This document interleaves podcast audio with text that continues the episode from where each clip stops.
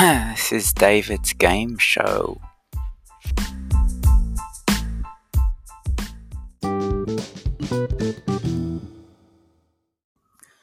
Hi, David, darling. It's great to see you again, but you're really late. Yeah, I know. Don't hassle me though. I, I know it. I don't need to hear it. What? But you're late. Okay, you're late. I just Saying it fact. yeah, it's a fact, but you don't have to bring me down over it or hassle me or, you know, what's don't jive with me turkey. What? I don't know. I've heard it somewhere. Look, you were late. Just admit it. Yeah, but okay, I was late. I get it. But don't hassle me. You know, I'm here now. Had my banana, my carrot. I'm ready to go. What? I've had my Yeah, I heard you. Why is that what you eat? just what I eat. I don't like cooking or flavor. Okay, but it's late. I what? oh, Hang on a minute, though. You said don't bring you down. Yeah, I get. get it. I'm late. Okay, I'm not going to bring you down, but I think I should bring you down mm-hmm. because, like, what if I left a huge mess on the floor and you didn't tell me about it or complain because it would bring me down, and then you've still got the huge mess? Well, yeah, I guess that's right. Yeah, okay. Bring me down. Well, don't bring me down, but just tell me in a way that will improve me and and help me to uh, you know go forward and and not do it again. You know, I get it. Iron sharpens iron and everything. Yeah, that's right. Iron is sharpening iron, and I don't know why. How do you iron clothes with a sharp iron? Wouldn't you cut your clothes up? Eh, That's not what I meant. Don't bring me down, man. Just because I don't get your jokes. I'm not bringing you down. Look, you just iron sharpens iron and all that, but give me a break.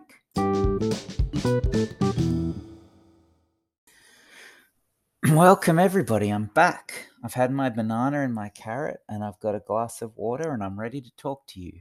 But I guess I should tell you why, why I've not been here because it's been about two months. But I don't know. Part of me's like, I don't have to explain myself. Like, but I did get a message asking where I was, and it's like, I don't know. I was here. But uh, thank you for caring. Yes. Um, but I don't know. It's just the way it is right now. Like, you know, I, I'm not a two dimensional person, I guess. I mean, obviously, I've got muscles and that. But if you look at me side on, you know, I can't hide behind a piece of paper. I, I am three dimensional, you know, and things come and go and things come and change. And, you know, I work a lot. I got a lot of hours to do. Well, that sounds not a lot of hours to do. What I, I mean, oh, I'm rambling already. I mean, my job's a lot. And so I haven't been, in fact, I haven't played any games in all of September. So it's the first month I've had without any games since at least 2013. I think that's when I started logging my plays on BGG. Before that, it was haphazard. So I don't know. But it's, yeah. So, but you know what? I haven't missed them. So it's fine. But like I didn't record anything because, you know, I didn't have anything to review. And I mean, I've got 100, 200, 60, 100 old games I love over there. I'm looking at them now, as you can tell. But um, you know, if you've got a visual radio thing, but like, if I do an old review, it's like I got to play it again anyway. I think just to get my thoughts straight, even if it's something I've played 10, 20 times. It's just how I am. But then I was like, hang on, who cares about reviews? I don't have to do a review. Who even cares what I think about a game? So just stuff the review. So I did. But then I was like, well, I don't feel like talking. So I didn't. But I'm here now because I got the time. I mean, those things in there too. You know, September's busy, isn't it? Like Father's Day and well, one day was busy, sort of busy. I didn't do anything, but you know, it was the day. So, you know, give me a break. One day out of two months, I was busy. But I'm here now. And so I don't have a review today because I haven't been playing stuff. Um, it's a really weird hobby, you know. Like you've got to rely on other people. I've, re- you know, I knew this. I didn't just realize it, but it's really annoying. Like if you don't get invited to a games night or something, and uh, your family doesn't play, it's like, well, you know, there's a whole lot of boxes of cardboard and wood and some plastic and that sitting on shelves just doing nothing. Do I really need all this? So I've had all that going on. I guess, going on. Just it was just happening, sort of, not really going on. But um, why am I rambling? I don't know what I'm saying. What am I saying? Like I haven't been playing. It's a weird hobby. Like you buy a game and then everyone will maybe play it once and they didn't buy it, so they don't care to play it again. And you're like, well, I loved it. I want to play it 20 times. No, sorry, you can't. It's like, what am I doing? Uh, but actually, oh, this is really negative for a game show. I mean, a board game show. You know, it's a show about games. I should be talking them up. Actually, to tell you the truth, I think this whole episode's a bit depressing so basically, I, because I've been off for a couple of months, I've actually got a few questions. Can you believe it? People have actually asked me questions. So we're going to go through those questions and sort of flesh out the show in that way. Um, and I also want to talk a bit about the board gaming industry and where things are going because a lot of the questions and stuff there was other sentences around the questions in the messages from the lovely listeners like you um, and they were all sort of related to my thoughts on the industry as a whole. So I'm going to talk about that too. Maybe I'll do the questions first. So usually I record this at the end, but I'm recording it first. So maybe I don't know what I'm doing yet, but maybe I'll record the question and answers first. And then if I haven't talked about the future of gaming or where gaming is or whatever, I'll do that at the end. And then I've got some poetry to share with you. So we're going to be cultural and informative today and depressing. Enjoy. All right, so let's start with this huge Q&A list that I finally got because I didn't respond to people for 2 months and they've wanted to talk to me, which is so sweet. Um, but you know what because you know, I've been away. Look, here's a gift to everybody who who listens to the show, all three of you. Here's the gift. Um, if I do another one like soon, I'll make a new like Gmail account so that people can email me because it's really hard to email me or message me at all because I don't have social media and I don't want to. And I don't need you ringing me at home, like on my mobile or whatever.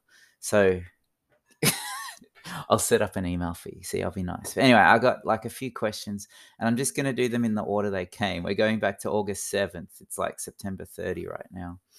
Um, and this one's from Richard Trout, who I've met and know and love. And well, I don't love him. I guess I do as a person. He's a lovely, he's full of love and, and I love him.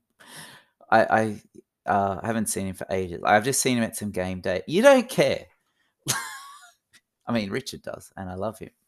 But um, we'll start with him, and then I've got a few from uh, Murray the Mars, who uh, has messaged before. I think that's it, but he sent like heaps. And then I've got, but they're good. Some questions as well. Not that they wouldn't be good. Some question, not some questions, some poems at the end. All right. So we'll go through these awesome questions so these people feel loved because they do love. I love them, and uh, I want them to know that and uh, then we'll keep going. Um, so the first one's Richard Trout. Okay, he asked me a question via the blog. I've got like, like I've got on Board Game Geek BGG. There's a blog of the show, just so people can find it. I guess.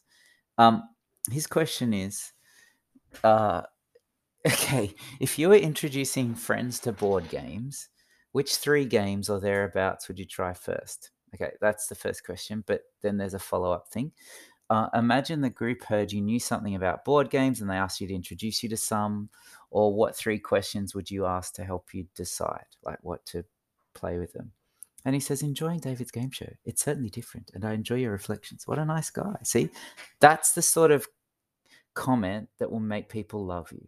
It's positive, it's welcoming, it's loving, and it's just really positive. So I thank you, Richard Trout. Um, so, starting at the top, if you were introducing friends to board games, which three games would you try first? This is going to be a really depressing episode. I don't introduce friends to board games ever. Um, like for me to like, firstly, I need to find some friends, but then like if I sat down with them, I'm probably not going to say like I like games. That's just really bleh. like, yeah, I some people just got really offended and turned off because I'm bagging out the whole hobby. I'm not. I just, I'm bagging out me. Um, if you're introducing friends to board games, which yes, you've read the question already. Okay, so um, it never happens. There there were times in the past where I would try and get people to play games, but I don't anymore because it's never worked well.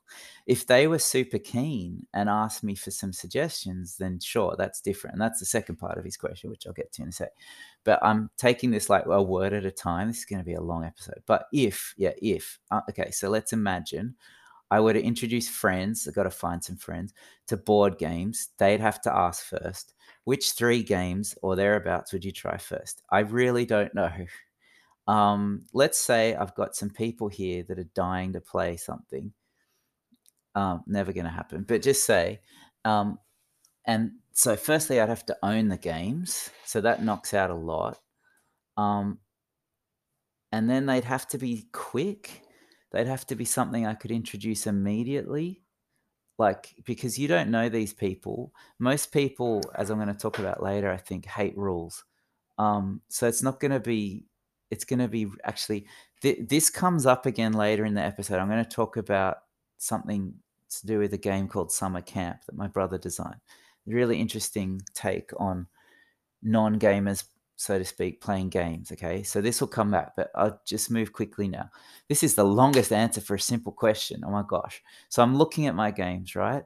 I would probably do something like um, drop it from KOSMOS which is basically like you it's a bit like tetris you just physically drop shapes into a sli- plastic hard case sleeve thing that holds them in and you're trying to get high and like score points higher up and not touch certain things like almost no rules and if you've played tetris it's got that sort of feel so maybe that um maybe something like Klask just a dexterity game like a soccer type table game um, and let's say if they like Uno or something like that.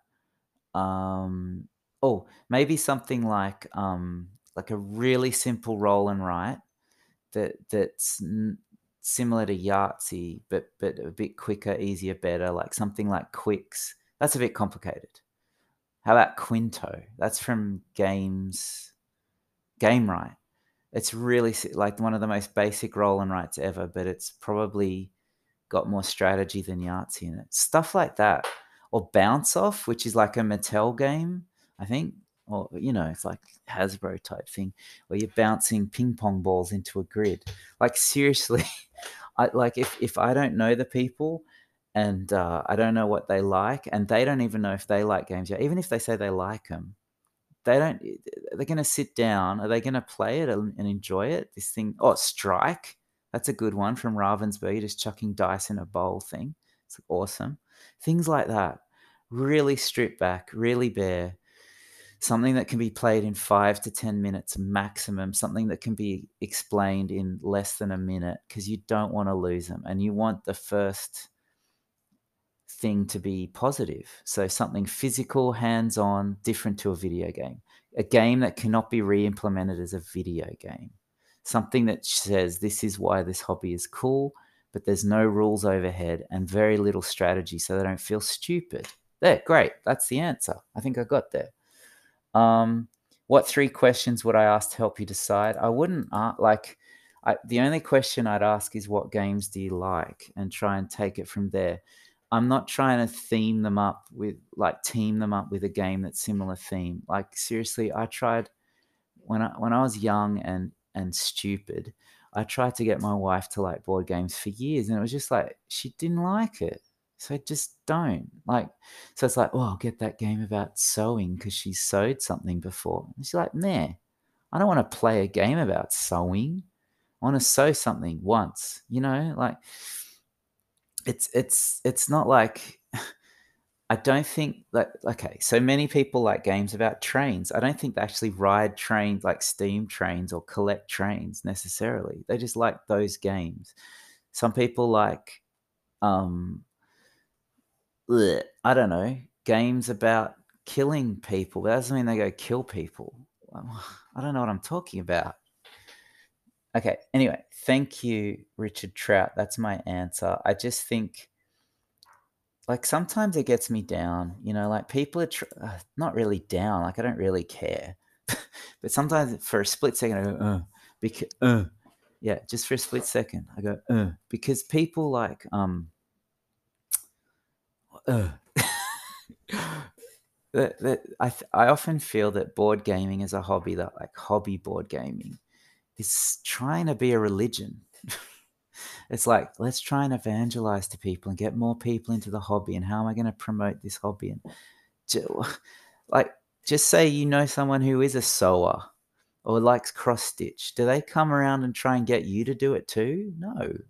Hobbies are like personal but that's why board gaming is so difficult or different because you want people to play because you want to play with them because you want to play the games you spent money on that aren't getting played it's all very selfish.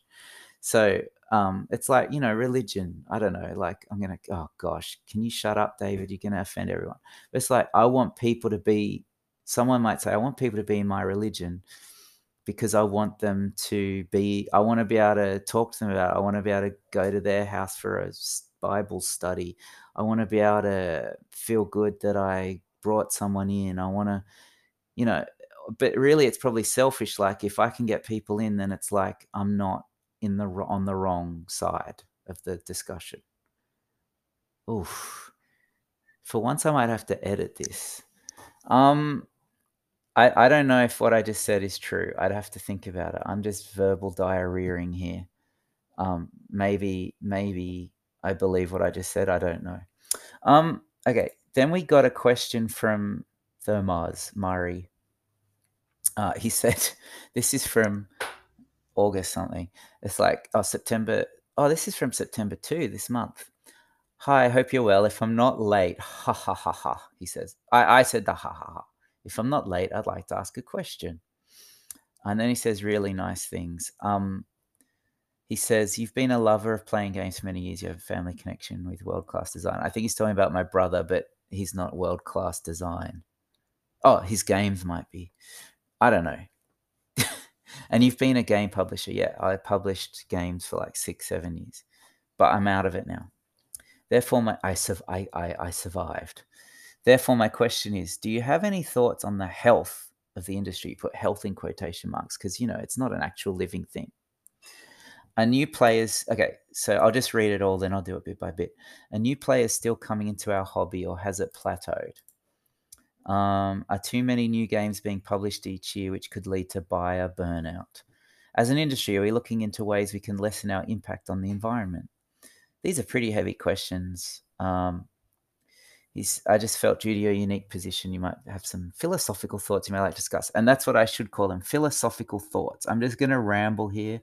I bet, you know, in an hour, I'll rethink everything and, and, and, um, wish I hadn't said everything. I have no real kudos in this. What's the word? Like credibility here. These are just my thoughts, but at least I worked alongside or in it for seven years, so I can sort of talk about it, right? But these are huge questions. I hope people don't mind hearing me talk about this. Do you have any thoughts on the health of the industry? Yeah, I do. Again, I'm going to have to unpack this. So, before I talk about health, the industry, I just want to say a lot of people feel like in the hobby that the board game industry is this coherent thing like like we're all um, on the same page or every publisher talks to each other or there's like some method to this or some um, body that's directing traffic there's none of that i mean often publishers talk to each other a lot because you become close through conventions or, or staff moving around or whatever but um, or just to be nice, you chat. But um, it's not like that. There's no unions for like I'm talking generally here. Maybe in some countries it's different. I like in Germany, France, um, America. Even these are huge, big markets that maybe there are industrial bodies I don't know about. Like in America, there's GAMA, which is the game is it Game and Manufacturers Association? I'm not sure, but they're sort of like trying to be an industry body for publishers, manufacturers. Though there isn't really many of that in America. Um, shops, retail, all that stuff.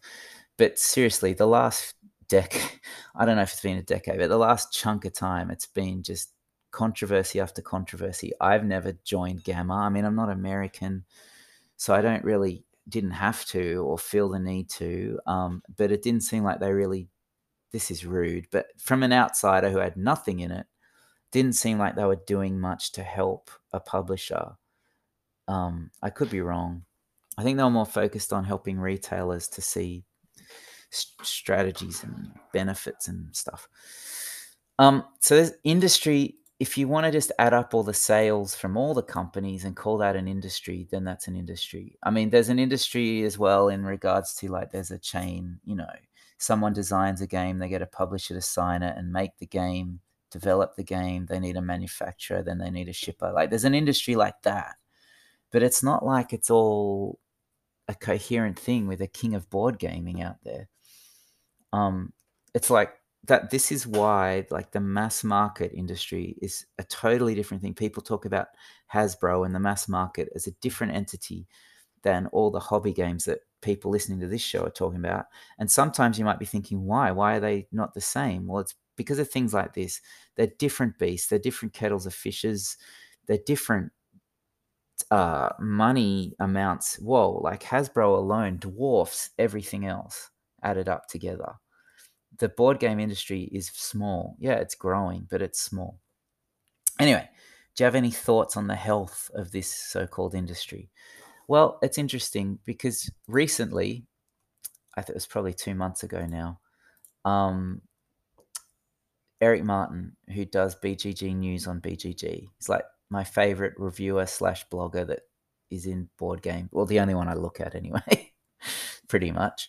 Um, he he posted a video after Gen Con. I think it was in August. I'll get it. Yeah, I'll yeah, here it is, August 16. And he posted a 23 minute video on his thoughts on Gen Con. And I think to a younger person in the hobby, as in a newer person to the hobby, he probably sounded or would sound very like uh, old man, boring, whingy. But he's just sort of based on his views and because he's very widely seen and and and he's got his finger in every pie. Like he knows all the games coming out. At least he he databases them. You know, he's he talks to a lot of publishers, interviews a lot of people.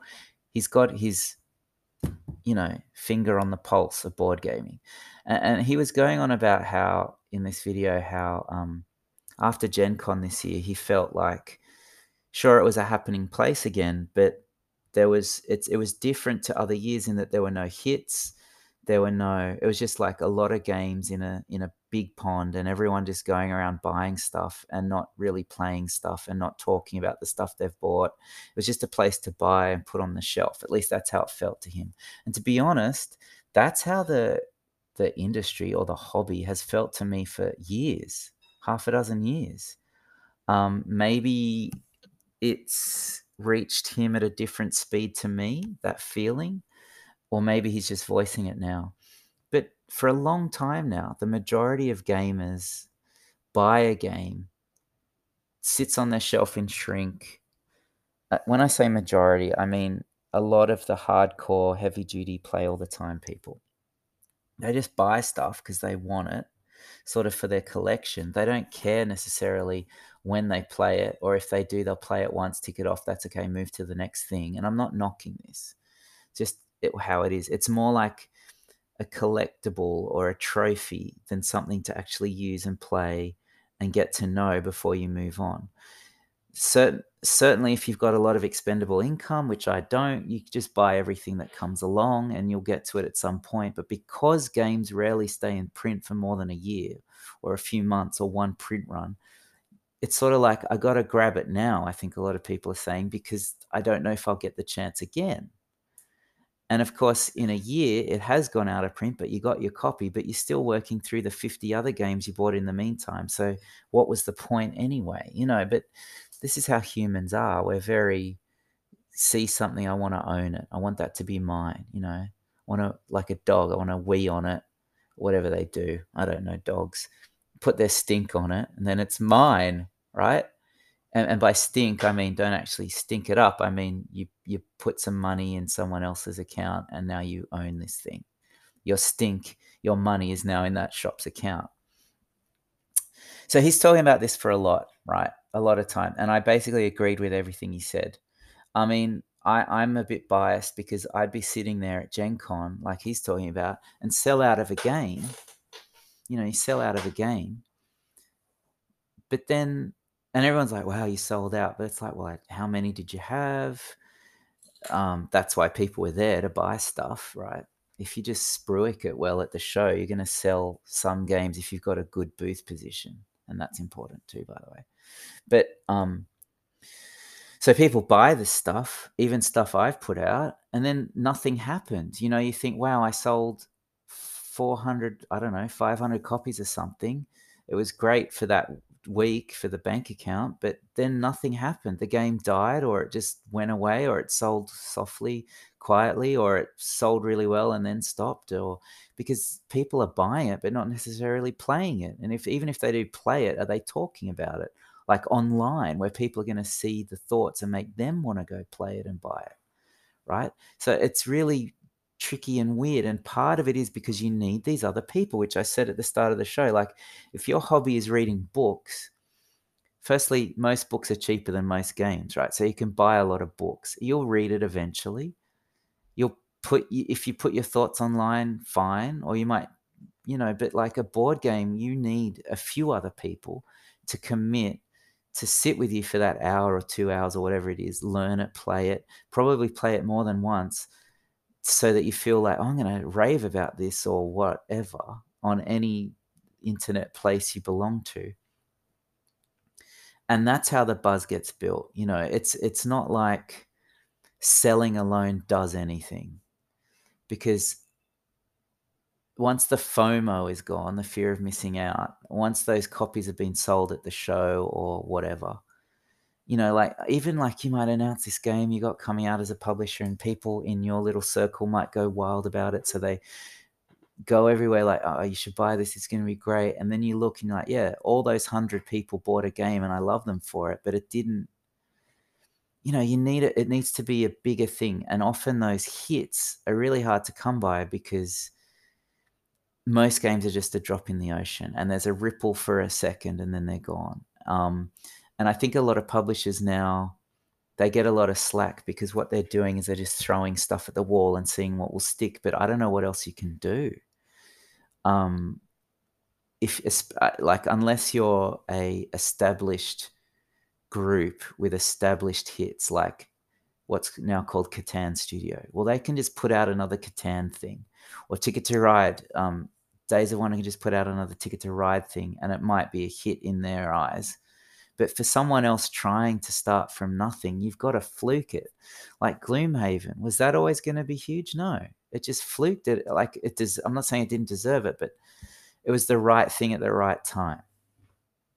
And you don't know a year before when you start working on the thing or before that that it's going to be the right time for this and and you don't know how things are going to be taken and and it doesn't matter in a way how good the game is or how good the product looks if they're just going to buy this and it sits on the shelf it's never going to get it's not going to become its own advertising tool right i forgot what i was talking about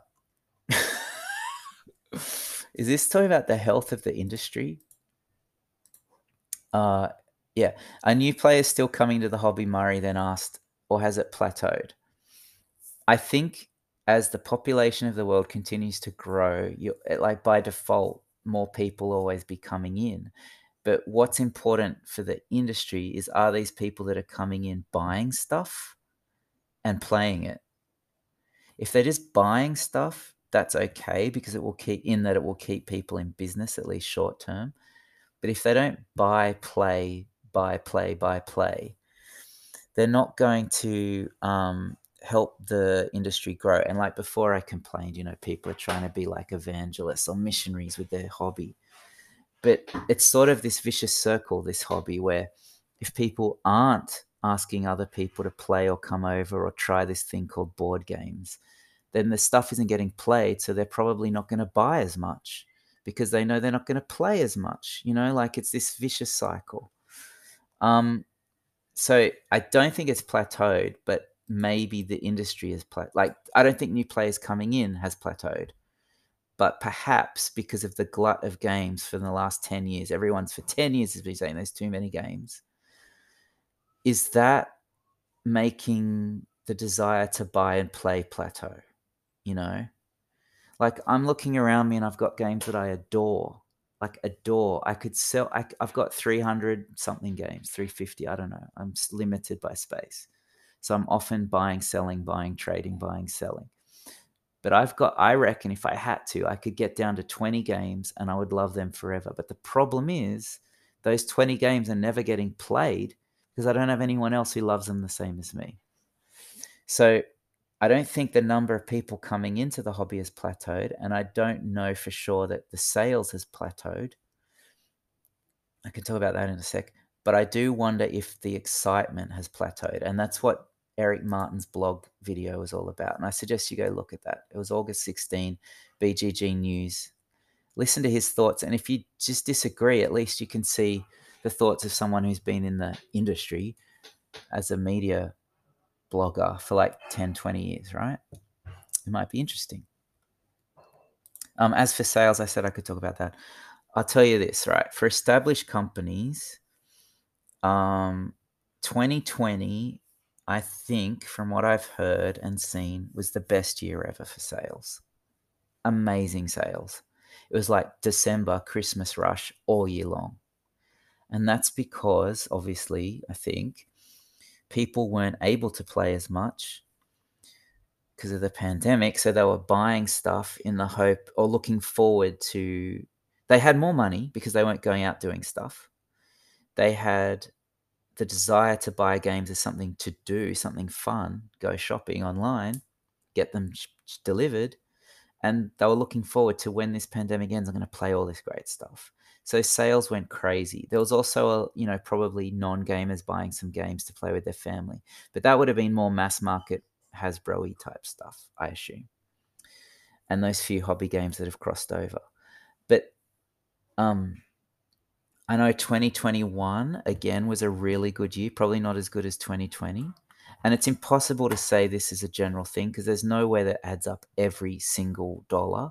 We know what Hasbro makes because they announce it because they're a public company and they break it down. And yeah, their their gaming is smaller than their toys by far, I think, from memory. We know what CMON does because they're a public company. There's a couple of other companies, Peter Jackson and um, Stonemaier, that like to release their numbers to the media, or I don't think they're public companies. Um, you know, to look cool or to look nice or to be open, whatever their theory is. Um, but most other things aren't added up. We, I think Asmodee they sort of announced as well. Sorry, they announced, but Asmodee is a bit tricky because it's like 50 companies added together. It's hard to know like how different the sales are to before a company say was in the Asmodee. Like I don't know. It's it's and Asmodee's got distribution in there, all sorts of money. It's just blah. I'm talk. I'm starting to run out of things like I'm allowed to say. Um, but then I think this year has gone back again. I, I don't th- because people have bought games they haven't played. Um, maybe there's less people coming in, even though I just said I don't think so. But maybe there's less people coming in because of the pandemic. But I assume that will come up again. Um, I just think there's like for years and years, people have been saying there's too many games. Essen has too many games. I can't keep track. But what Eric Martin was saying in his blog, which I fully agree with from my observations, is there might not be more games now than in 2019 being released, but they're all, it's just more of a smush. It's hard to say. There's nothing coming out that's really blowing the majority of people away like things used to be. That makes things feel a bit flatter. Really, I don't know for sure though. As an industry, oh wait, are too many games being? Yeah, I think buyer burnout is probably happening with the established players. Murray.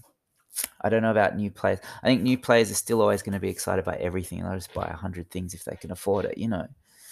but people who have been in the hobby for a while now, I think some of them, many of them, are getting burnt out a bit. As an industry, are we looking into ways we can lessen our impact on the environment? A lot of companies are, but it's really hard to because there's only there's really only factories that make board games in China and a couple in Europe, and that's about it. So you're beholden to what those countries' rules are, or how easy it is to find better methods and pro and, and materials through those people. So like, uh, so my brother just started a new kids games company, Joey Games, and they're trying to be economically sustainable, carbon neutral, all that stuff. But it means their games are going to be more expensive, and it probably means their games are going to be smaller print runs. I don't know. We'll see. Good luck, but I don't know. It's really difficult. If you want plastic in your game, boom, you're hurting the environment. If you want wood in your game, potentially, boom, you're hurting the environment. Paper, boom, you're hurting the environment. So the main way I think the board game industry can lessen its impact on the environment is to do away with shipping, do away with production, and become another arm of the video game industry. That that's really if if if if a board gaming company wants to make games but not have much impact on the environment, and I know iPads get thrown away. I know we've got to do better at recycling e-waste. I know, I know, but really, putting a game, just making your game an implementation on Steam or iOS or whatever, that's probably the way to go. But that's not the way every game. So I just lost about half an hour. I didn't realize this thing only let me record 30 minute bursts. I didn't even know I'd gone that long. So I'm going to try and go back and say what I said after that cut because it was amazing. I, I said amazing things. I'm really disappointed. Oh, I'm not even sure what I've already said. so please forgive me if I repeat myself because I'm not listening back to that. That was half an hour. Here comes another half an hour. but it's good. Um, so Murray asked as his fourth question, as an industry, are we looking into ways we can lessen our impact on the environment? And I said, go. I was very sassy and, you know, go be a video game designer then. But that's not what we want. In that board games are tactile, they're face to face, they're a special thing. So we're sort of stuck within the environment problems. And I think the best way to lessen your impact on the environment if you're a publisher is to negate what you do by doing other things like plant trees, you know. Try and be carbon neutral, but I don't think you can not hurt the environment the way things are right now. So that's sad. Um, so, Murray, these were great, heavy questions. Thank you so much. Before I go to another question, which because I see it wasn't just Murray that asked questions, I got one from a guy called B Shanks. B Shanks. Oh, and also Richard Trout. So, I'm going to go on to B Shanks' question next, and then Murray asks one more. Um, gee, this is a long show. But before that, because all these had to do with the future or the current state of the industry, I want to go back to Eric Martin's video and and I know that you might think, gee, it sounds like a drag. It's it's again, it's the BGG News August sixteenth post about his thoughts on Gen Con and how it was a great, exciting show, but there was no, it was flat in that there were no hits and people weren't playing and talking about things they bought. They were just buying and moving on. And I, I've been saying how that's sort of how the industry's been for me as a player for ages. But under this, a lot of people commented, including a guy called Sebastian Zarzicki, who I don't know. He's from Poland, and he posted a very long thing about his thoughts on where the industry is after his years in the hobby. And I want to read them because I basically agreed with everything he said, um, pretty much. And then a lot of people wrote and disagreed or evap- uh, extrapolated on it. But really, I mostly agree with him. And this is my show. So, he says, um, first point, he has like 10 points. In my experience, many non heavy into hobby board gamers are perfectly okay with playing Splendor over and over. They don't have time nor the will to hunt for other games they're going to only play occasionally anyway. And I think this is true. I don't know that many occasional gamers are buying a lot of games. Um, I, I heard recently that, uh, what is it? Um, Mark's, uh, Mark Jackson, Mark Jackson? Gosh, I'm having, I'm having a, I'm having a, I'm having a, my brain's flipped off. Board games to go. Gosh. he, he had a, a, show on recently um, when he was talking about, um, as a way of talking about how the hobby's going, let's look at what's on the shop shelves in Target. And I mean, this, he admitted that, um, Mark admitted that this was really just looking at the US because um, other he like he's just talking in his experience. And yes we do have target and kmart in australia but just so you know they're different entities. At some point somewhere in the part they're owned by an australian group called coles myer. At least they were last time i checked. And at some point in the past the people that ran these shops is like well let's buy the rights to the name and logo of these american shops and i don't know maybe their success will rub off on us. But so what we have in our Target and Kmart as examples aren't the same as what you would see in America. The logos are different, maybe, you know. So we have similar shops though, but we don't really have much of the hobby games going into the mass market shops. If you want an, a, a hobby game in Australia, you buy it online or you go to one of the few shops that are around for that purpose. But um, um, you know, so he was saying these games are now big in Target. So this says people perhaps uh, the hobby's growing. People out there in the world are buying um, more games. I don't know that's true because I, I think maybe it's hobby gamers going to Target to buy these games, or it's going back to what I said before. Um, people might be going to American Target and buying this thing, but not playing it because it's too much, it's too big. So yes, that's a, that's a point in the sales tally. Like that's a sale for that company and for Target or whoever we're talking about. But will that person be back again to buy another game because they got burnt? Um, and yeah, most people are happy just by playing the same games over and over again. When I was a kid, I just played Scotland Yard over and over again, played Cluedo over and over again, Connect Four, um, what's it called? Guess Who? I didn't care. I didn't really want anything else, really. I mean, if something else happened, I would want it, but I wasn't looking for it. Um, I know I'd happily play Uno today, but I don't really want to play it 10 times in a year. And there are people out there playing it 10 times a week. You know, it's just how it is. Some people love some games and they just stick with it. And that's what the Spiel des Jahres Award's about. It's for that person. But I mean, this is interesting. So, Summer Camp, my brother designed this game. It was a Target exclusive for a while. In America, some companies sign up to do a Target exclusive. It's a bit it, it's sort of a, a ribbon in your cap or a feather in your bow or whatever it's called. But it's a bit risky because you have to have so many copies of the game printed and available. And if they don't sell in the correct time, you've got to buy them back. Like, so it's risky. And some games have flopped because of this, but um, people give it a go. Um, oh, this talks about Walmart. That's another big American shop. We don't have that here. But um, so there's this post on Summer Camp's BGG listing called Random Target Customer Bad Reviews. This person, Jason Heard, just is making the point that we think this is a great gateway game, Summer Camp, and I do. I love it. That's why I've subscribed to it. I think it's a great deck builder, at least for not a heavy one. And he goes, I feel bad because he's seen by looking at the reviews online and stuff that people aren't getting it and so it's probably not doing so well for example he writes this he, he copy pastes this target customer review. Did not enjoy it at all. That was capital letters. Way too many instructions and rules. And if then buts for young children to play. It comes with a 14 page instruction booklet to a board game which says it all. Pass.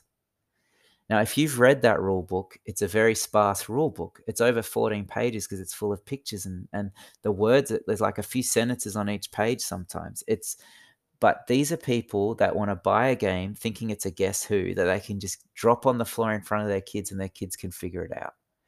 Your kids aren't going to figure this out. It it is considered a gateway game in the hobby gaming sphere, but if you did the the deed of dropping this in a bunch of 10-year-old kids, it's going to be a flop. I see that now. This review says it too. Um, Buffalo Games, the publisher, even replied to this Target thing saying, We're sorry to hear this. Thank you for your honest feedback. We value your opinion, blah, blah, blah, blah, blah. So here's another one. This is from another Target customer who said, who had played Ticket to Ride, but summer camp was too much for them. This is what they said about summer camp. And again, if you've played summer camp, this will be more interesting to you. If you don't, just take my word for it that as far as hobby gamers go, it's a very light game. There's a bit of setup, but it's a light game to play. It says, It took over an hour to set up, read the instructions, and attempt to start this game. Okay, and a lot of people say, Well, you're an idiot, but that's not fair. Like, if, if you gave me something that was out of my wheelhouse, it would take me a long time to figure out too. The reviewer continued, There are way too many cards and random instructions. So, firstly, there are way too many cards, but they're in boxes, they're in deck boxes, and you're only meant to open a certain amount for each game. But I can see why that's overwhelming. Random instructions, this will come up in a sec, but it's like for me, when I read the rules, my head fills in gaps and I know there's reasons for a design for the design to work why these rules exist but to someone who's used to playing connect 4 or guess who there's like three rules in those games right?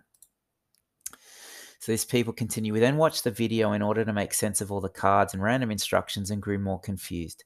So some people say oh but if you make your your rules into videos people will find them more accessible. Not necessarily so why the random starting merit badges for different number of players that have to be specific amounts. That's so for different player counts, you got different scores, tokens. So I don't know. In a three player game, first place might get 10 points, second place five points, third place two points, something like that. And in a two player game, they're different. And in a four player game, they're different. Someone like you or I listening to this show, we know why that's the case to make things work in different player counts. But they found that a barrier. Why do some cards have energy numbers and others don't? Because some cards you could buy and some cards were starting cards. Why do you have to discard all of the cards after each hand? Because it's a deck builder, right? But the snack bar tokens get to stay, limit six. You know, like for us, that's not a big deal. Why do you start on a different starting point depending on the number of players? Or that's marked on the board, you don't think that's a big issue, but it's because it's to make each game different lengths of times. A two player game where you start where the four player game starts is going to feel way, way too short.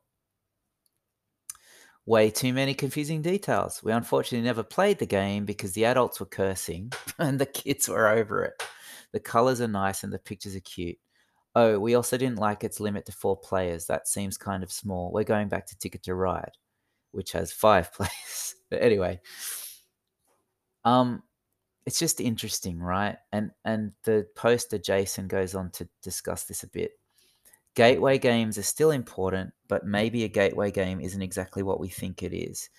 And maybe the people that buy games in mass market shops aren't playing them. So whether that means the industry's healthy or not, time will tell, but it could mean that these people aren't coming back for seconds. I think that most sales of these big shops are people who know what they're doing, just buying them there because the price is better. Funnily enough, under this summer camp thing, there's a link to a thread I didn't know existed from 2013. And so these games have been in American mass market shops for a long time.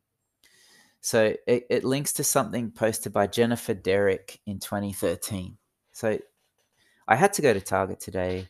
In front of me is a, la- a woman with a large bag. She gets to the counter. She starts unloading board games Pandemic, Flashpoint, Fire Rescue, Deadwood, and Catan.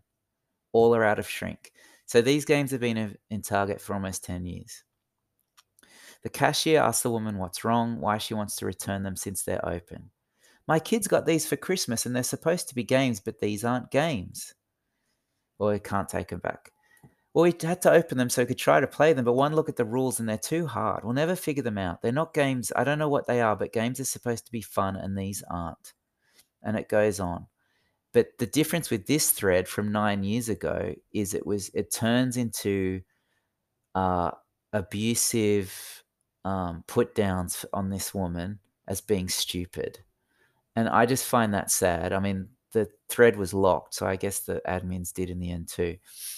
But it if you have Guess Who Connect Four Battleship on a shelf and then Catan, they might go the the the person buying the game might be like, oh, that'd be good for a Christmas present. Boom. And then the kid opens it and like, how are they going to make head or tail of Catan? You need someone to, if you're not a gamer, you need someone to teach you that game. I mean, maybe people are buying these games because they were taught them, so they can play them. That's fine. I don't know. But I think mostly what I said before. Anyway, read that thread. It's really interesting. So, this has been an issue for a while now. I mean, Catan has sort of reached in America anyway. It, it's sort of almost not not quite, but almost as recognizable as something like Scrabble and um, and Monopoly. But I mean, Monopoly and Scrabble, you might say, well, they're complicated, yeah, but they've been in the minds of people, in the ethos, in the ether for decades and decades. So you're going to find someone who around you probably who knows how to play it who can teach it to you. Even if they teach you the wrong rules, they'll teach you something playable. But Catan, maybe not so much. And and I mean, games that are really like Azul, I wonder about. Like it's sold over a million for sure, easy. It's one of the big hits of the decade, the last 10 years. But I wonder how many people bought it thinking it looked pretty or looked like Mahjong or, or something they know and then just couldn't figure it out. Okay, back to Sebastian Zazicki's thoughts about the industry. Number two, gosh, I'll be quicker. Many board game hobbyists reached a storage saturation peak by now. They've amassed a great deal of fantastic games from the last 20 years, much more cautious about getting new games, blah, blah, blah. I think that's true. I mean, everyone's different. Some people have more storage space than others or more money to spend than others, but the longer you go, the more gamers will start buying less games. Is that a formula? Number three, most of the board games released in recent years are, I'm sad to say this, mediocre, derivative, and shallow. He talks a lot, but I'm just doing it quick now. I mean, at first I thought when I read that, that's not true. Ark Nova is a huge hit this year, it seems to be anyway. But then I thought, well, hang on, Ark Nova is like bits of four games put together. It's got the track from um, Rajas of the Ganges. It's got like the Castles of Burgundy build my hexagonal thing in front of me. It's got the card power system of like um, what's it, um, Civilization New Dawn sort of a thing. It's got it's got the card stack and, and similar engine building to terraforming Mars. It's a lot of games stuck together. That's not bad. I'm just saying you might love the game, but you're not necessarily raving about it the way you would have raved about a Dominion or a Love Letter or a Pandemic, you know, or a Ticket to Ride or a Carcassonne or a Catan, because those things were really new, really different. Um, a lot of things are a bit derivative now. It, it, the longer you play, the more you see that. You still might love the games. I'm not saying you're not happy but you're not happy in the way you used to be happy when you're a new gamer everything seems exciting but as time goes and games aren't getting more interesting or dynamic you start to get a bit not jaded but just less excited about new games and, and many people on bgg and other forums who have been around for 10 plus years start talking about the older games. You see it happen all the time. They start talking about the older games. And it's not just that they're like, oh, music was better when I was a kid or whatever. It's just that there's less that they found their niche, the stuff they love, and that's not coming out anymore, or it's come out 50 times. So I'm happy with the five I already had. Um, I think this is a problem with reviewers too, because just like publishers come and go every year, like like publishers you, you might think well there's still the industry must be good because there's so many publishers. Publishers die every year, the companies, but new ones come in, you know, to fill the gap thanks to Kickstarter. So it's just a constant circling of people. It's the same um, with reviewers. As a publisher, did I already say this? As a publisher, it's hard to know who to get to market your game because this person gets views and hits today, but they might not next week, you know. Um, it's really hard. So the the reviewers that have not been around a long time, they don't have the scope or the experience to say like, um, this game was really good, but it was this game plus this game plus that game with a bit of that game mixed together, or this game exists because that game came first and that game before it, which I think is interesting discussion and, and description, and it helps me to know if I like a game better. But for new newer gamers, that's irrelevant information. Um, and so a lot of games often get passed off as being creative or different or new, but really they're not, um, because the current circle of newer people haven't seen what's come before it. So I think as people get older in the hobby, they get excited less, so they probably buy less. And yes, we're talking generally speaking, not everyone.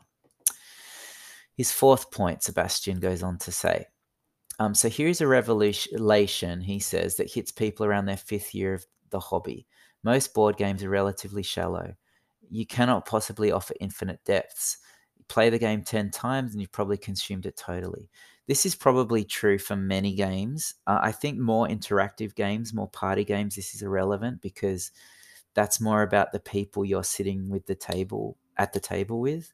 It, it's not about quietly sitting and figuring out strategy. It's about just a, a tool for having fun. But many bigger Euros or strategy games do have a, an end limit in their grasping of weird sentence. Like it might take 10 plays and those 10 plays may take you 10 years, so who cares? But it's probably true that these games often seem very deep when you first play them but many games aren't deep after the 10th play. And that might be fine. You still might like them. But he's saying this is a reason why people might be buying less games. Um, number five, this leaves us with a chunk of new people that just got into the hobby, still riding the hype wave. They aren't collectors yet. They're still obsessed with games, blah, blah, blah. Um, but in his opinion, Sebastian, this amount of people is getting smaller every year thanks to COVID, pandemic war, raising costs. People are spending their time differently now. Could be true. I don't know. I don't know that many people. It could be that people now are going to take their time less for granted, which is a good thing. They might be outside more. These things are not good for the board game industry. okay, six. Publishers still don't have the budget or will, he puts in brackets, but really it's budget to invest heavily into marketing. So, how can you find the game you want that you know you're going to love? There's just too many games out there. He's just basically giving a reason for Eric Martin's video. Marketing's really hard because the mark the, the board game industry is one where the marketing happens through YouTubers, really. And so you need to find the YouTubers that are going to find viewers you can advertise on some sites. You can advertise on Board Game Geek. You can advertise on Kicktraq. You can advertise on through BackerKit. You can advertise um, Facebook.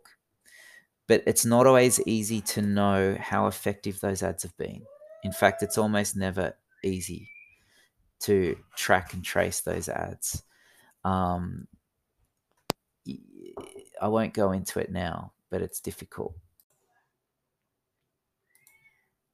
So, like marketing, it's a huge thing. I don't really want to go into it now because that'll make this a six-hour podcast. But that maybe if you want to hear more about it, please ask me about it. But it's not as simple as many people on the internet think to just go click market, click button called market, and the sales and the hype will come.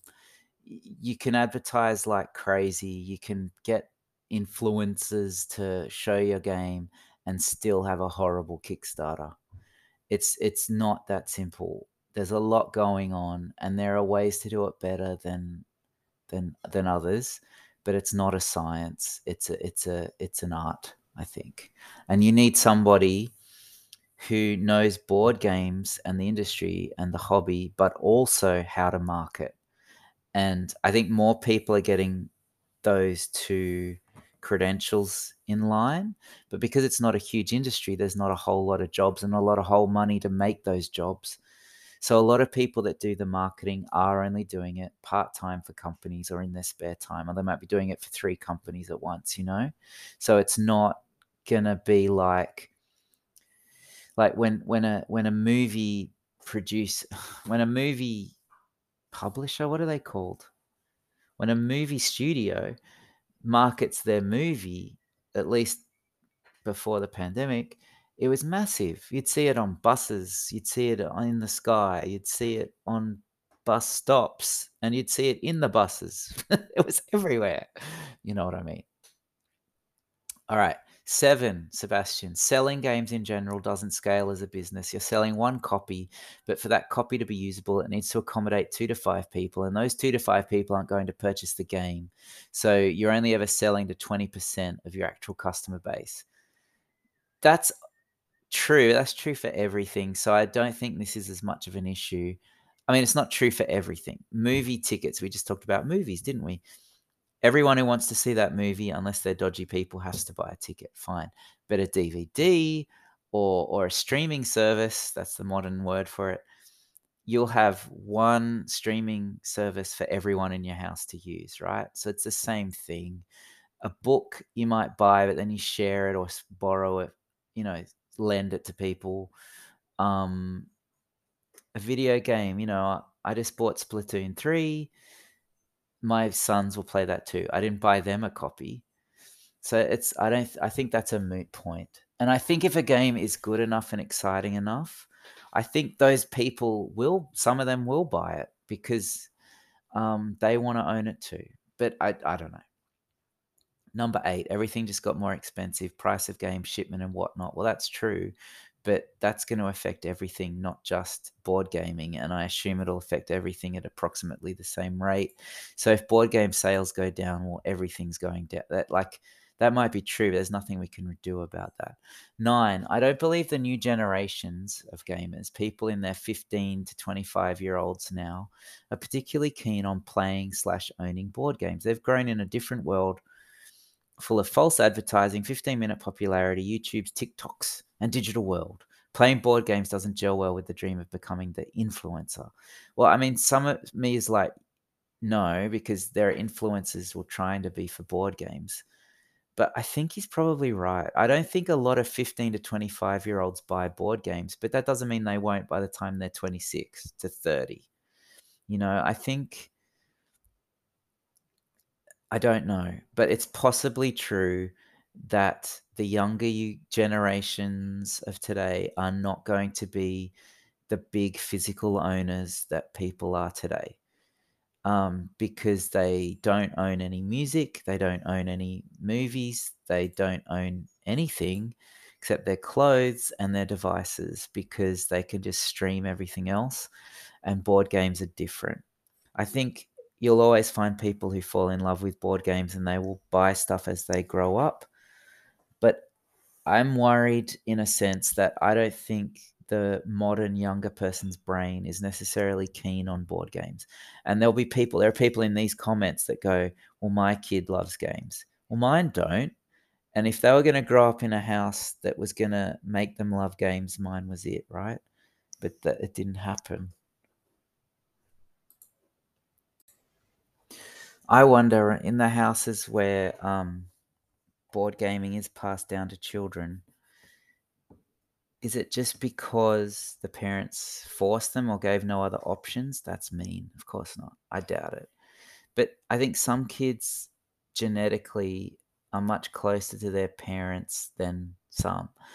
I mean, of course, all kids have 50% the genes of each parent. I'm not, I mean, that, that that jumble of genes and DNA comes out results in someone similar personality wise to their parents sometimes and sometimes it doesn't um so you know I think he's right from my experience, but I know it's not true for every experience. Um, and then he sort of his point 10 is similar to a previous one. The comparison to movies is spot on. We are degenerating towards easy, familiar things, cheap thrills. It's easier, quicker. There's more money in that sort of stuff. That might be true, but I think there's always going to be people that love games and want to make them. It's just will there be people to buy them? We'll see. I'm not worried. I think if anything, the industry's after all this, the industry is probably really healthy. Um, but there are signs, I guess all this chat is to say, that it's not necessarily what you think it is. And there's going to be, for some companies, a hard road ahead. That's why a lot of companies are merging or getting swallowed up by bigger companies. It's much easier to function and survive in that way. Oh, thanks for the question. But David, darling, why have you stopped? Because I just needed a break. But I've got my chocolate chip biscuits now and my cup of tea in a Jeeves and Wooster mug, so I'm happy. You are such a nerd. I guess. I like books. I like Jeeves and Wooster. I like biscuits. I don't think biscuits are nerdy. Well, they could be, it depends. But the fact that they're with a Jeeves and Wooster mug, that's nerdy. Gosh, you know, Jeeves and Wooster would have been cutting edge very radical in its time. It's not nerdy at all. Just be quiet. Why have you stopped? I said I needed a break. Oh yeah, I forgot. But uh, you know how I said that it was all very thrilling and exciting, and you shouldn't have stopped. Did you? Well, I was going to say that, but I've changed my mind because I think it was boring. You've been talking for over an hour, and you answered two questions, and you've still got like two left. I know. I'll be quicker. Also, when are you going to use me more? Like, I usually have a story, like, it's not just banter with you, but we have a story that goes through this, the episode each week of this dumb show. What's the story today? The story is just getting back on track, okay? I didn't think about you, to be honest. What?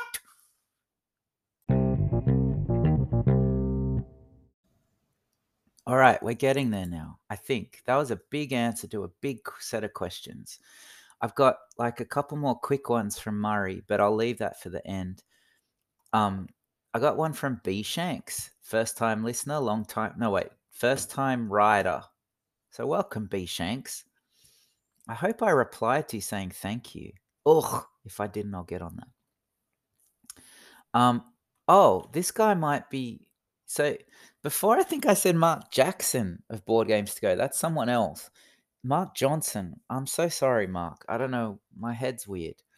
But B Shanks, great name by the way. Um, I'll remember that if I have another kid. But like he learned of my podcast from Board Games Go because Mark shouted out to me like a couple of shows ago. So I should shout out to him.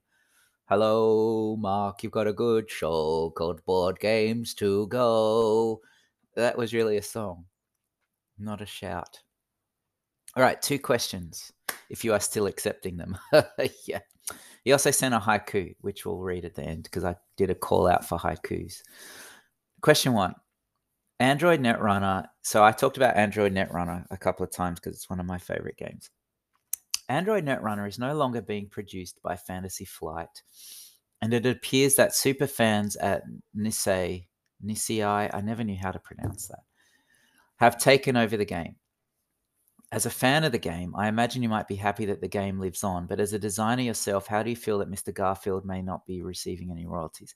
Well, oh gosh, I can't spend half an hour on this one. I'm sorry, B Shanks, but how about we say this? If I don't answer this well enough in your eyes, ask again a follow up question. Okay, Mr. Shanks, here we go. And by the way, you better have some nice shanks tonight not B Shanks. I want you to eat some A Shanks. Actually, Shanks your surname. It could be. Like it's not one name, B Shanks. Maybe it's B space Shanks. I'm sorry, I don't know.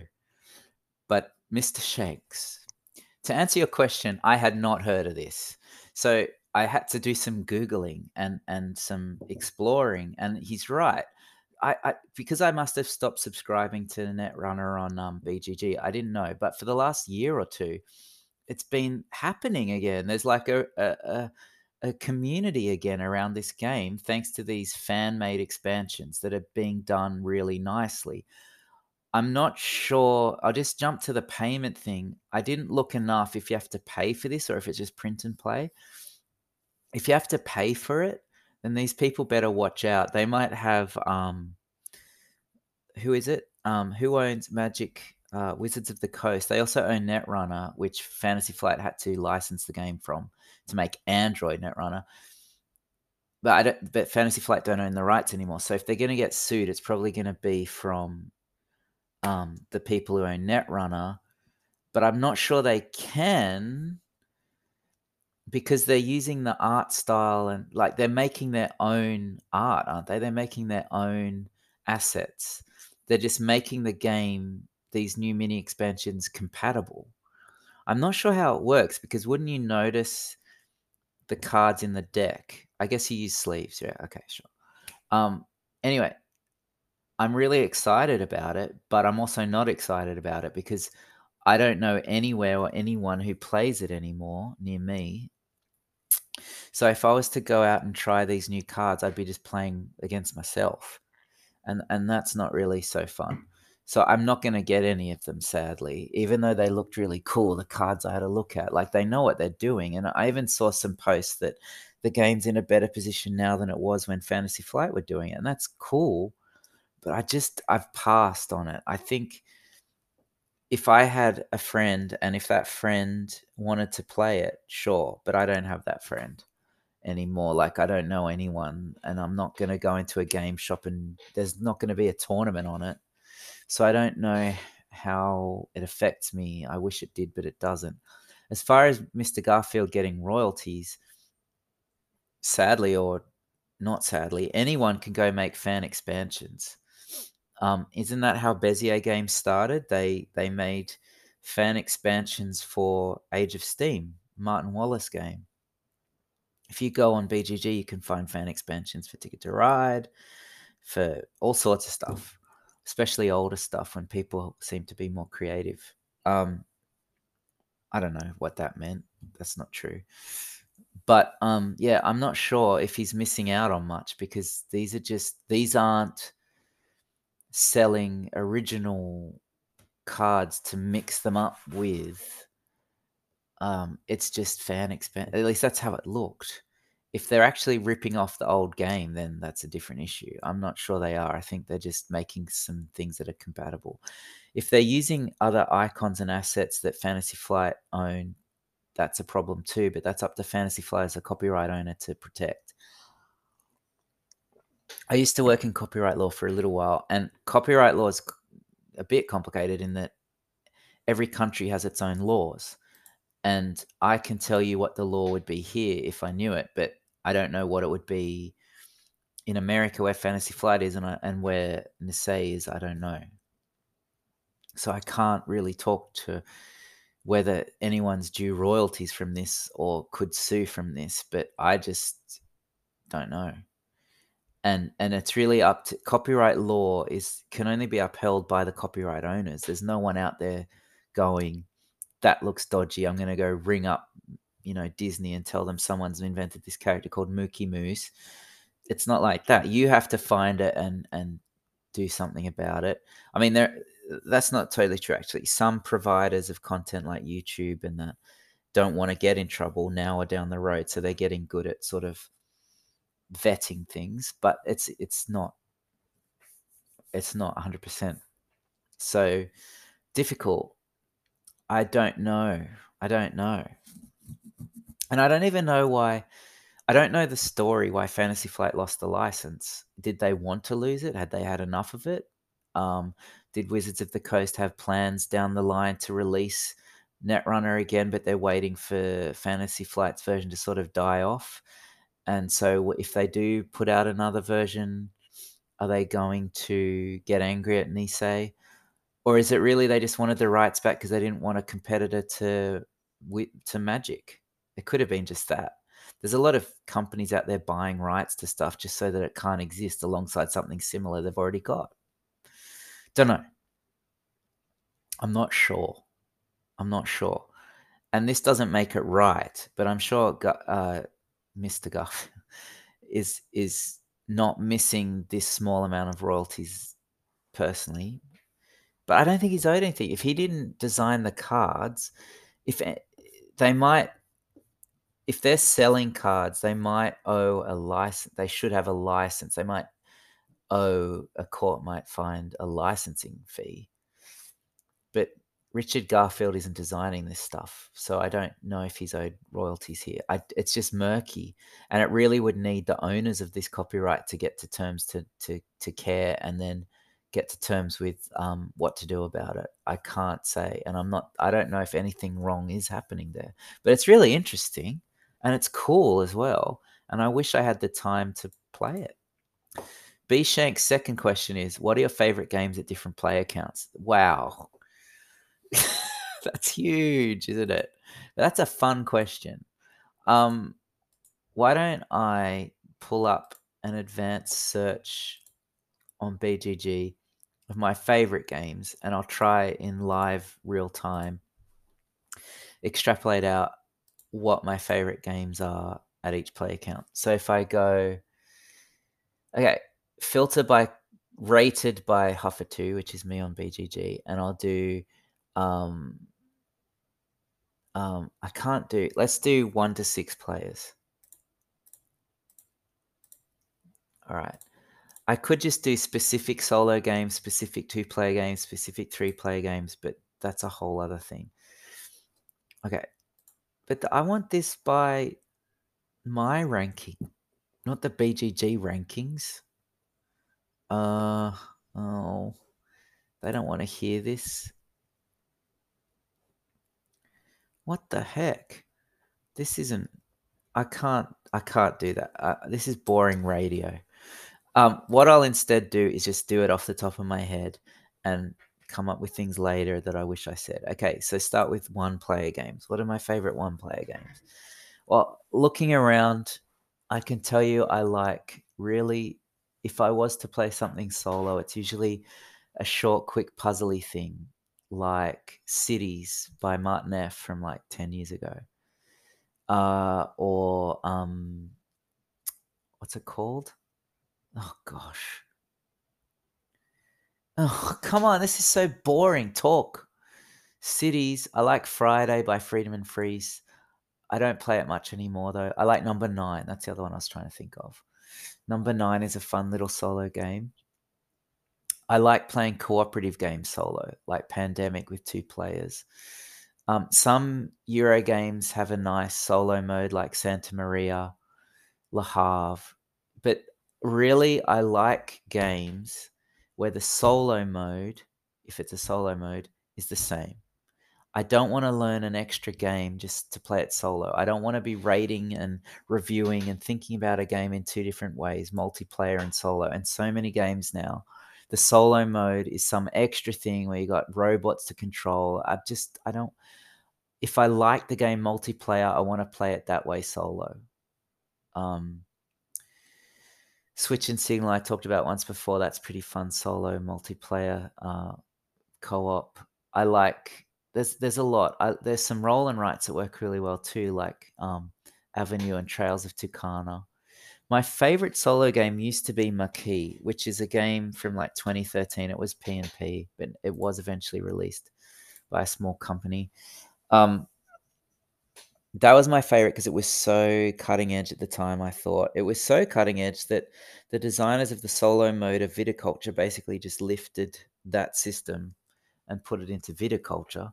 And I don't think Marquis designer got any royalties for that. I mean, just talking about the other thing with Richard Garfield, you can't copyright ideas. So you can basically rip off with some provisos. You can't just copy paste the rule book and stuff, but you can rip off another game and not get sued or anything. And the more I played that system, though, I just, I think I'm sort of done with it now. I played it 20 times, I think, but it was amazing at the time. For now, I just like solo games that that they're quick to to set up, quick to remember how to play, quick to tear down. I, I don't. I'm pretty lazy. I, I have kids and a cat. I can't leave a game out. It'll get wrecked. Uh, there's probably more, but that that's a start. I mean, you know, like here's okay. Here's some bigger games that work really well solo because there's not really any differences. Lost Ruins of Arnak, um, Ag- Agricola, um, uh, Forbidden Island. Um, um, I'm just looking at my shelves. Santa Maria. Um, Small World came out with a solo mode recent last year in the pandemic. I think that works. Everdell's okay. No, I don't like that solo. That's got these extra rules again. Ugh. Glass Road. Um, blah blah blah blah blah. There you go. two player. What's my favorite two player game? I, I there are some two player only games that I love. This was my big favorite genre, but as you have less people or less game nights with just one other person, I've got less of them now. But games like Targi, um, Odin's Ravens, the second edition. Um, what else have I got? Star Realms is still pretty good. Um, th- there's a lot of back and forth two player card games of old that are really good um, that I won't list all now. Uh, I basically don't own a game. This is actually true. I don't own a game, or very few, if it doesn't work at two. Because I like to have games that are more likely to get played. Um, and so if I have one person around, I'll have just as much chance as if I have three other people around, you know, or more. I really like games that work well at two players. Um, I really should have prepped for this. I'm sorry, but but you know, here you go. This is what I got for you. I got a lot of games that work well at two that I love. Agricola, the two-player game, or Creatures Big and Small. That's good. But yeah, I just got a heap of games that work well for two, three, and four players. You know, Karuba. Um, I like Luxor. I like um, Merv. I like. Uh, there's heaps. oh, I should have thought. So basically, though, there are games, as we all know, that that work better with less than more. Usually, they work better with less because they're too long with more players. So games like Ark Nova, I'm never going to play with more than two or three. Um, but a game like Mysterium is way better with three, four, or five. Uh, so really, I needed to have made a list. This is becoming pretty clear to me. I'm sorry. So let's just pick a few and say they're my favorites. Okay, favorite solo player game. Let's say it's um, number nine. Favorite two player game. Let's say it's um, Targi. Although I just thought of Castles of Burgundy. I think that's perfect at two. My favorite three player game. Let's say it's um, oof. Maybe something like an underwater cities that's chunky but not too chunky with three, or like a really cool co-op like Manara, or um, or or, or like a, a light medium game like a Luxor or a Runestones, um, where it's just you're done in half an hour, you know, that sort of a thing favorite four player game? Let's say i can't really go past ticket to ride carcassonne actually that could be three player too.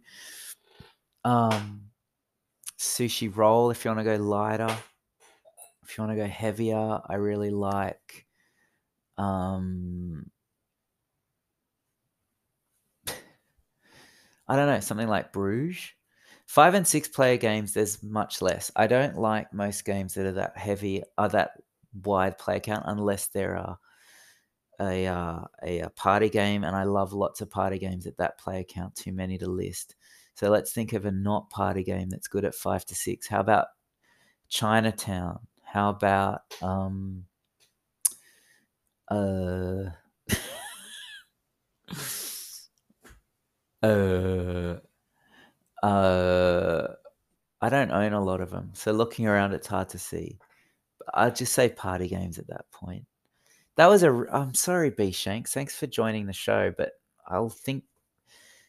I'll think bet those were just some thoughts. I should have had a list, but that's a big. Maybe next time I'll do a list, an actual list. All right. Last question. I think. Um, it's from Murray again, isn't it? I thought I had another one from Murray, the Mars. Don't I? Don't I? Oh no! Oh, here it is. Given a choice, do you have a meeple color you like to play as? Good, an easy question. Yeah, usually I'm red, just because that's what I usually am. And if I, because the reason is because my brother always plays green, and you know he can have it. My cousin, these are the two people I play most ninety percent of my games with. My cousin plays blue all the time because he's a he's a man, I guess. A boy color guy. So we got green guy, we got blue guy. So I always took red. I'm much more placid. You know, I can imagine I just let them pick first every time. I'm not taking yellow. Scarish. I don't know. I don't know. I just picked red. I like red, I guess. So, but then when I don't play red, though, because as I said, I'm placid. If someone else in another situation takes red, I let them take it. I'm constantly moving red or thinking I'm red. It's really annoying. Okay, Danny says this is a good one to end on. You have said you are a fan of old movies. Is there a genre you particularly like? And further, is there a particular decade or era of old movies that you enjoy the most? Do you have a favorite actor, actors? Oh, ah, this is nice. You get to find out a bit about me as a person. A genre that I particularly like, I really like comedies from so old movies, let's say before the 70s. But so I'll go to the decade era question first. Pre 1970, for sure. Probably pre 1960, early 60s, you know, before the Beatles stuff. Not that they're movies, but you know what I mean? Before the world got hip and happening. so usually 50s and back, okay? But my favorite era is definitely the silent era from um, the real landmark people at the start, like the Lumiere brothers, George Méliès, the um, Thomas Edison studio. Yeah, all that up to talkies, and even, you know, I love the 30s as well. But I still love the 40s and 50s, but they're sort of different. They're more mature. Um, movies have grown up by that point, but I still love them. But my favorite genre is definitely, or decade is definitely the 20s sort of stuff, silent movies. But a genre that I particularly like, or comedy, but um, drama's good too. I, I really, or, or sort of suspenseful type things. I don't really like, and mysteries. I don't really like um, adventures and they're fine. But back then there wasn't as many anyway. Um, do have favorite actor actors? Well, okay, let's start at the beginning. So I really like. I think Chaplin is the is on top of the heap. Amazing. But to stay in the silent era, and that's for all time. But to stay in the silent era, let's go like um, I also really love well the top three, so called um, in comedy anyway. You got Chaplin, Buster Keaton, Harold Lloyd. Love them all. There's others I love too, but more niche. And I'm trying to keep this episode to under 16 hours. So ask me a follow up question. Um, you could ask me, you know, your favorite movies of these people, or tell me more about the people you didn't mention, you know. But I also love other people from this time as well, like Clara Bow. Um, what's his name? Junior, no, senior. Lon Chaney Senior. He's amazing in in in his roles. There's others. That's off the top of my head. Um, oh, and Douglas Fairbanks. was his wife? Mary Pickford. That sort of stuff. They're all good. But since the talkies, um, I talk about it like it was recent. Who would I like? Cary Grant, Jimmy Stewart. I'm I'm focusing on men here. I know. I'll come back. Um, Jimmy Stewart, Cary Grant uh, that that'll do for that. For women, I really love um, Ingrid Bergman, um, uh, Katharine Hepburn, Audrey Hepburn, uh, Katharine Hepburn though. Spencer Tracy's good too, but he's a bit different. Um, geez, is getting boring again, isn't it? I also love the Marx Brothers. I love. Well, that'll do. I'm going too far, too deep. That gives you an idea of, of, of what I really like.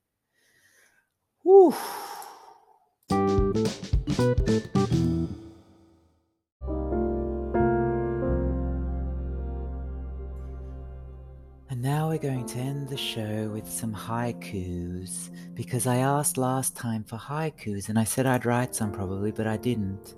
But why not say, let's give this as a chance to everyone to show off their haikus? Okay, then. So I've got a couple. Uh, wait, first, Murray did a poem. It's not a haiku. No, no, wait. It wasn't a haiku. Wasn't it limericks?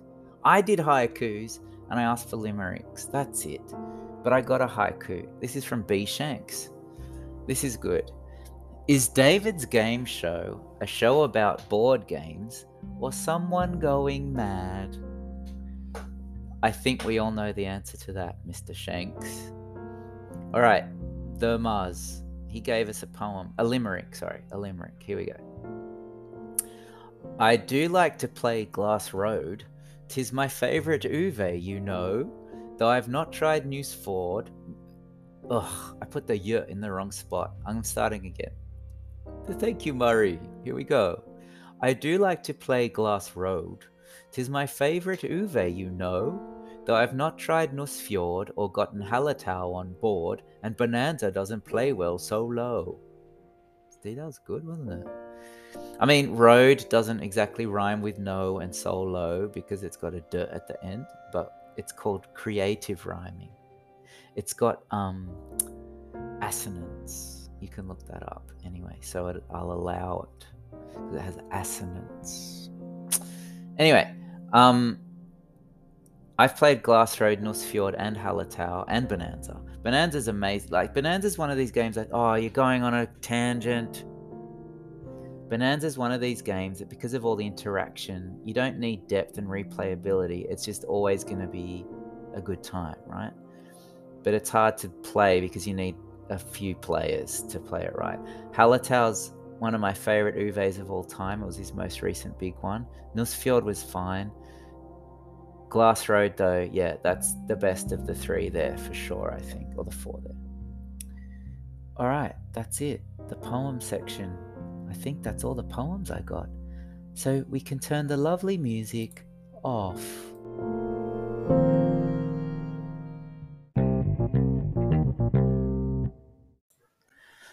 Well, David, darling, that was the longest, most boring, and most depressing episode you've ever done of this show, which I'll tell you for the 20th time is not a game show, so change the name. Although after this episode, you probably don't even have this show on ever again. Who's going to listen to that? You didn't have a review, nothing. It was just blah. I know, and I think I talked about one question for an hour. I went on weird tangents that I'm never going to listen back to. I hope I didn't say anything I regret. You did. Anyway, next time, I promise I'll use you more in the show. I'll get Uncle Craig back on. What? What did you say? Don't worry, go back to bed, Uncle Craig.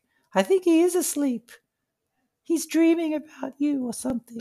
All right, so I'll get you all back in here. We'll do something better next time. But Yeah, right.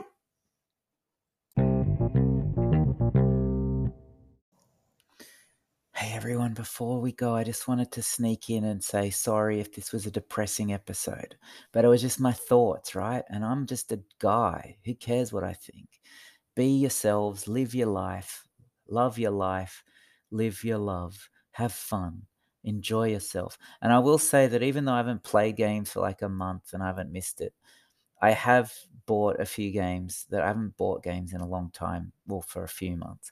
And I've just bought Paleo.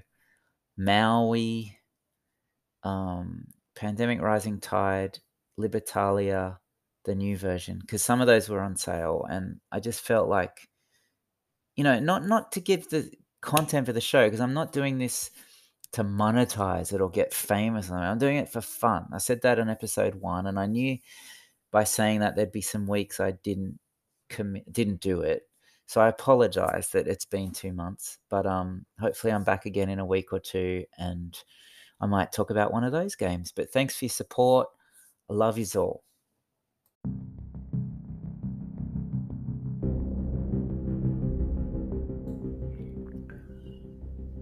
Uh, David's.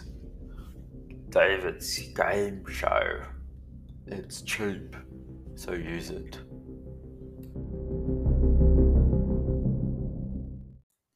Bo, bo, bo, bo, bo.